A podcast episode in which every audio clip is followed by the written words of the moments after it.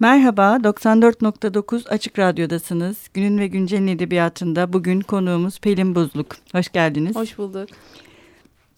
Pelin Buzluk 1984'te doğdu. Öykü ve yazıları 2002'den bu yana çeşitli dergi ve seçkilerde yayınlandı. 2010 yılında Deli Bal adlı ilk öykü kitabı Yaşar Nabi Nayır Öykü Ödülü'ne, ikinci öykü kitabı Kanatları Ölü Açıklığında ki bu 2012'de yayınlanıyor ise Selçuk Baran Öykü Ödülü'ne layık görüldü ve e, geçtiğimiz aylarda da En Eski Yüz adlı hikaye kitabı yayınlandı evet. kendisinin. Ee, ben şeyle başlayalım istiyorum ben aslında biraz bu daha çok benim Deli Bal'da ve sonra Kanatları Ölü Açıklığında ve son kitabınızda da böyle biraz daha azalarak ama devam eden bir şey var. Ee, bir izleyin devam etmesi. Örneğin şeyde vardı bu işte Deli Bal'daki ilk hikaye bir mektup gibi hani bir arkadaşa yazılmış gibi başlıyor dinle diye bitiyor. Evet. Sonra bir şey anlatmaya başlıyor. Sonraki bu hikayede e, işte 62 tavşanında öldürülen babalar. Sonra Hı. işte seyirciler yokuşunda Monte'yi seyreden adam ve oradaki heykel, heykele dönen adamın işte meydanda daha sonra işte kafes hikayesinde uyanan kadının o heykelin etrafında dolaşması hı hı. ya da ben mi öyle düşündüm bilmiyorum.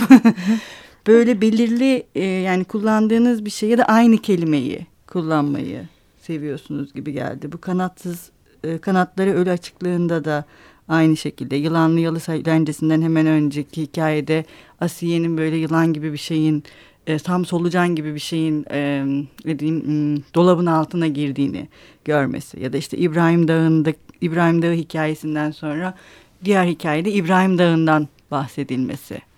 E, bu böyle bir e, bir şeyleri hikayelerde bir şeyleri izlemeyi seviyor musunuz ya da öyle mi gerçekten? Bunların birbirleri arasında bir bağlantısı olmasını istiyor musunuz? Hmm. Ee, aslında şöyle yani e, bağlamlı öyküler yazmayı sevmiyorum o bildiğimiz anlamda. Yani e, belki bir roman olmayan ama işte birbirinin dirsek temasıyla anlamı tamamlanan, hı hı. tamamen hani dirsek tam, temasıyla evet, anlam bulmasa da e, ya onu sevmiyorum. Ama hani bir imajı, e, bir sözcüğü ha, ya da evet. bir görüntüyü hı hı. E, başka bir öyküde temas etmek ama önemsiz bir ayrıntı olarak e, hı hı. temas etmek aslında m, bilmiyorum beni heyecanlandıran şu olabilir. E, bir yaşam dünyası kurmaya çalışıyorum. Metnin yaşam dünyası. Hı e, e, var ve bu yaşam dünyasına başka bir öykünün yaşam dünyasında, imgeleminde, çağrışımında bir dokunup geçme e, yani orada süren hani öteki öykünün e, kendi meşruiyeti var ve e, sanki ikisinin ikisi bir anda birbirine temas edip ayrılıyor. Aslında dünyaları ortak değil. Hı -hı. Hepsinde başka bir imgelem e, var. Hepsinde başka imajlar var ama e, hepsi ayrı bir düş alanı. Belki bunu hatırlamak istiyorum. Birbirine temas ediyorlar. E, sadece bu ayrılığı hatırlatmak için. Yani orada dönen örneğin kafes öyküsünde meydandaki heykel e, gö, seyirciler yokuşunu hatırlatıyor. Hı hı. Ama aslında kafesin seyirciler yokuşuyla e, kurgusal olarak bir ilgisi yok. Sadece hı. orada seyirciler yokuşunun da sürekli süren devam eden bir hikayesi var. Hı hı. Yani bir e, her okunduğunda, e, her okurda, her okumada yeniden var olan ve sürekli kendi içinde dönen, hı hı. E, yaşamayı sürdüren bir dünyası hı hı. var. E, ben bunu e, yani böyle olmasını istediğim için belki e, orada birbirine birbirini hatırlatan resimler, imajlar ya da imgeler kullanıyorum. Hı. Ee, bir de yine bu e, deli baldan devam etmek istiyorum. Çünkü ben bunu çok çarpıcı buldum kendi adıma. İşte ilk hikayeniz yani sadece isimlere bile baktığımızda işte bu sürek, seyirciler yokuşu, göz hareketleri, gecenin el yazısı, aynanın sonu yani puslu bahçe. Bunlarda böyle şey var. Sanki kahraman özellikle görülmek istiyor. Bir görülme arzusu sürekli bir görülme arzusu öne çıkıyormuş ya da görünme mi demek daha e, şey olur ona görülmeden ziyade. Bu görülme meselesini yani kurgulamış mıydınız yoksa sonradan e, kitabın kendi kurgusu mu bunu beraberinde getirdi ya da öyle mi? Çünkü bu gerçekten çok çarpıcı bir şekilde yapılmış ve kitapta ve son derece doğal. Yani hiç bu Hı-hı. sizi rahatsız etmiyor. Hesaplanmış, planlanmış bir şey gibi değil. Hı-hı. Oldukça doğal ama ve yani en azından ben şey yaptım. Bütün kitap e, okuduğumda ne kadar çok görülmek istiyorlar. Hani bir böyle ortadalar ama sanki onları görmüyorlar diğerleri. Görülmüyorlar gibi bir hal. Ya da ona hal mi demek lazım kahramanların şeyinden ziyade. Bu görülme meselesi diğerlerinde de var ama sanki bu ıı, Deli Bal'da bu sonra son kitabınızda en eski yüzde de yine bu görme hikayesi sanki önemliymiş gibi geldi bana sizin edebiyatınızda. Ee, aslında e, şu anda sizin sorunuzun ardından belki sözcüklerle ilk kez düşüneceğim yani düşünmüşümdür bunu ama hı hı. ilk kez e, sözcüklerle düşüneceğim bir tarafı var. Hı hı. E, o taraf şu yani siz söylerken fark ettim seyirciler yokuşu ve gecenin seyirciler yokuşunda görülmek istiyor. Gecenin el yazısında hı. bir görülme arzusu var ama sürekli bir saklanmak var. Çünkü e, yani e, hani bunun dışında bağlantısını kurduğum yani sizin sorunuzla tamamlanan kısmı var. Ee, bir de şöyle bir şey var. Yani e, görme biçimleri yani ya da görsellik benim öyküde çok önemsediğim hmm. bir şey. Yani e, gördüğünüz noktadan bir sahnenin kurulması Hı E, bu aslında e, Bilge Karasu'dan, hı hı. E, Bilge Karasu okumalarından ben de e, uyanan bir e, heyecanla yap, yaptığım bir şey. Yani baktığınız nokta, aynı sahneye baktığınız nokta aslında sahneyi yeniden ve başka biçimde kurabiliyor.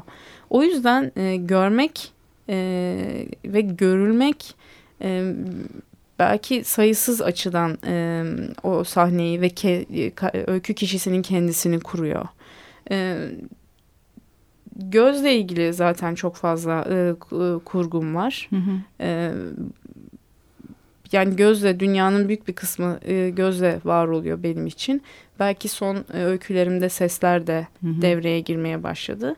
E, aurayı yani bir aura kurmayı daha doğrusu işte yaşam dünyası dediğim az evvel dediğim şey kurmayı çok önemsiyorum.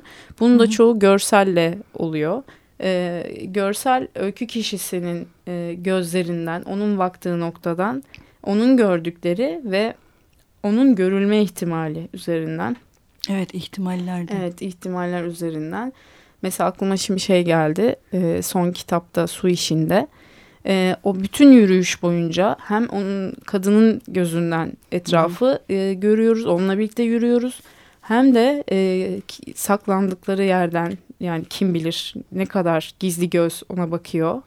Ve etraftan da onun kuşatılmışlığı var. Ee, görmek, görülmek ve gör, görüldüğünü görmek. Hı hı. Onun baskısını hissetmek. Ee, bazen çünkü e, çok böyle primitif bir şekilde insan e, bir bedenden ibaret olduğunu hatırlıyor. Yani hı hı. bu unutmak istediğimiz şeylerden biri ve bir bedenle var olduğumuzu işte bu sosyal medya belki bu bedeni sadece yüze indirgedi ama e, dışarı çıktığımızda e, bedenimizin her zerresiyle dışarı çıktığımızı yani insanların karşısına çıktığımızı doğanın karşısına çıktığımızı bu tazelikte hissetmek ve bunu hissettirmek de beni heyecanlandırıyor. Evet. Şimdi biraz şeyden de bahsetmek istiyorum aslında.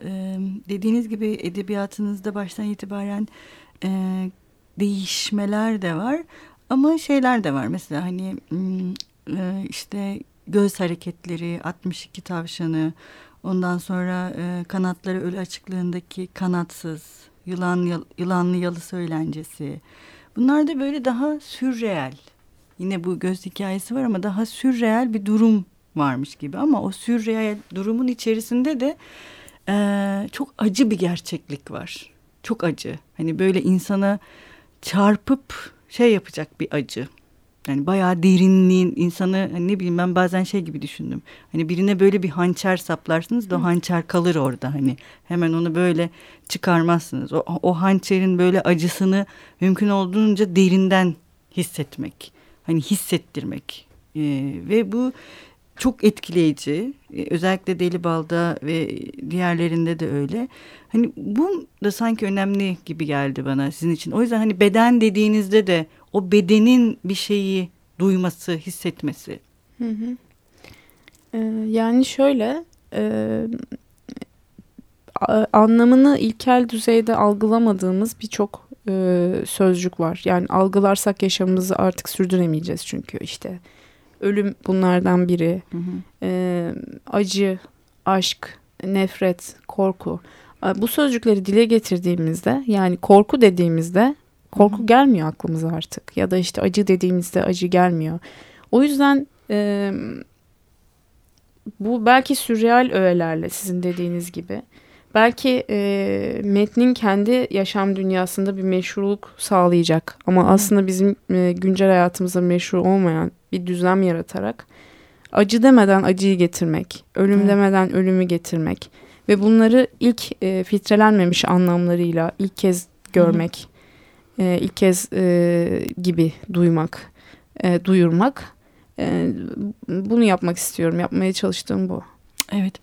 Ee, şimdi ikinci bölüme geçmeden önce e, bir şarkı çalalım isterseniz. Olur. Hangi kitabınızdan ne çalmak istersiniz? Ha, öyle mi? o zaman ne çalalım? Hmm, en eski yüzde gemisizde kalamış vardı sanırım. Yok başka yerin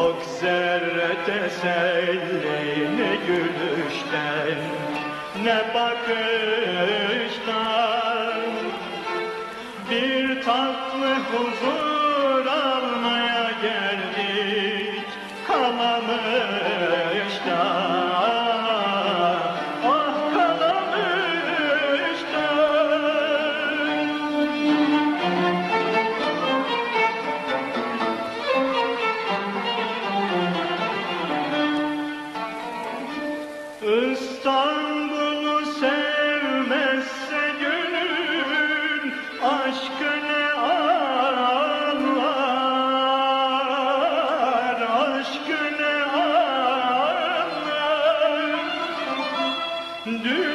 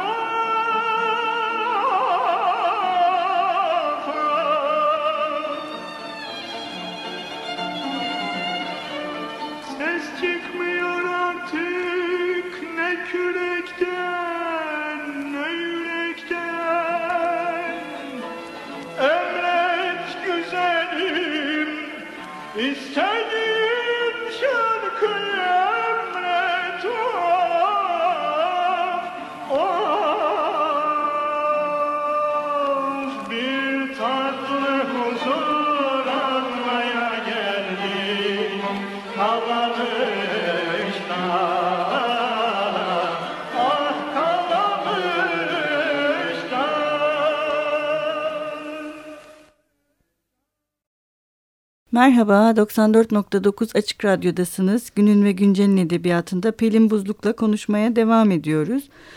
Ee, şimdi biraz isterseniz son kitaba doğru gelelim. Bu yeni çıkan kitabınıza. Sizde e, sanırım bu giderek kitaplarınızda sürrealden reale doğru bir geçiş olmuş. Yavaş yavaş yavaş yavaş. Daha reelin içerisinden. Aslında çünkü hatta bu son kitapta şey gibi ya real reel olan o kadar sürreal hale gelmiş durumda ki buna inanmak zor artık yani. Hani bu nasıl reel olabilir?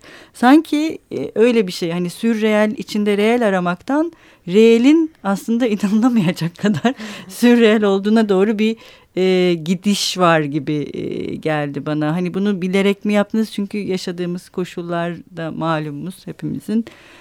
Bu hayatımız da bundan bağımsız değil. E, bunu ben mesela düşündüm özellikle son kitabınızı okurken. Yani şöyle şu konuda çok haklısınız. Yani distopya e, kurmak, e, bunu yazmak üzerine, böyle metnin üzerine çalışmak, bunun aldığı vakit e, içinde yaşadığımız distopyanın e, hızına yetişemiyor. Yani mesela e, Kanatsız'da renklerin yasaklandığını yazmıştım. Hmm. Bu Gezi'den önceydi ama yayınlanması ve okunmasına kadar E, Gezi'de çok fazlası oldu. İşte merdivenlerin griye boyanması E, gibi. E, yani distopya e, gerçeğin hızına yetişemiyor bu anlamda. Onun dışında da e, sürreali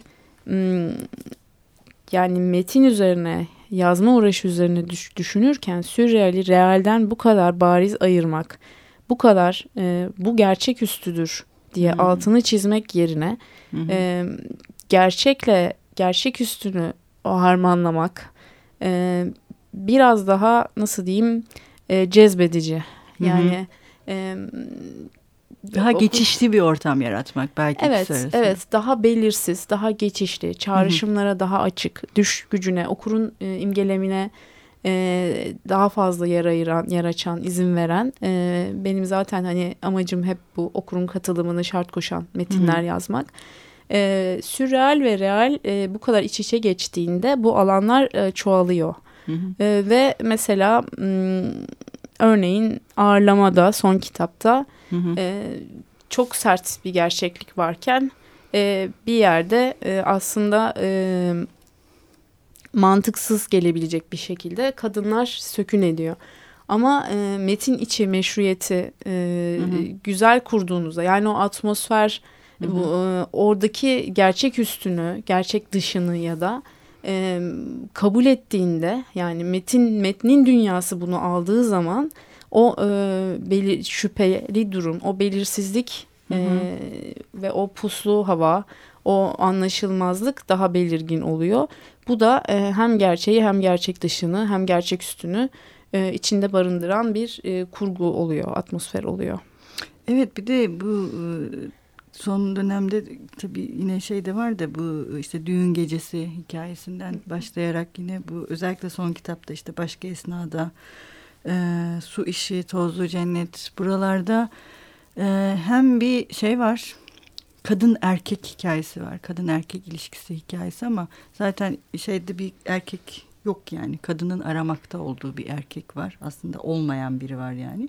Ama diğer taraftan da böyle zulüm gören, baya hani ağır e, şeye uğrayan, ağır zulme uğrayan e, çocuklar ve kız çocukları ve kadınlar var. Hani bunu da hani bu sürrealliğin içinde bu kadar e, vurucu bir hale getirmek özellikle düşündüğünüz bir şey miydi? Çünkü onların hayatları ve kafalarından geçenler. Çünkü şey çok yaratıcı bence açıkçası. Bunu böyle hani tam da e, bir köy romanı ya da şey gibi olanı belgesel bir şekilde anlatmak yerine onun zihninden vermek.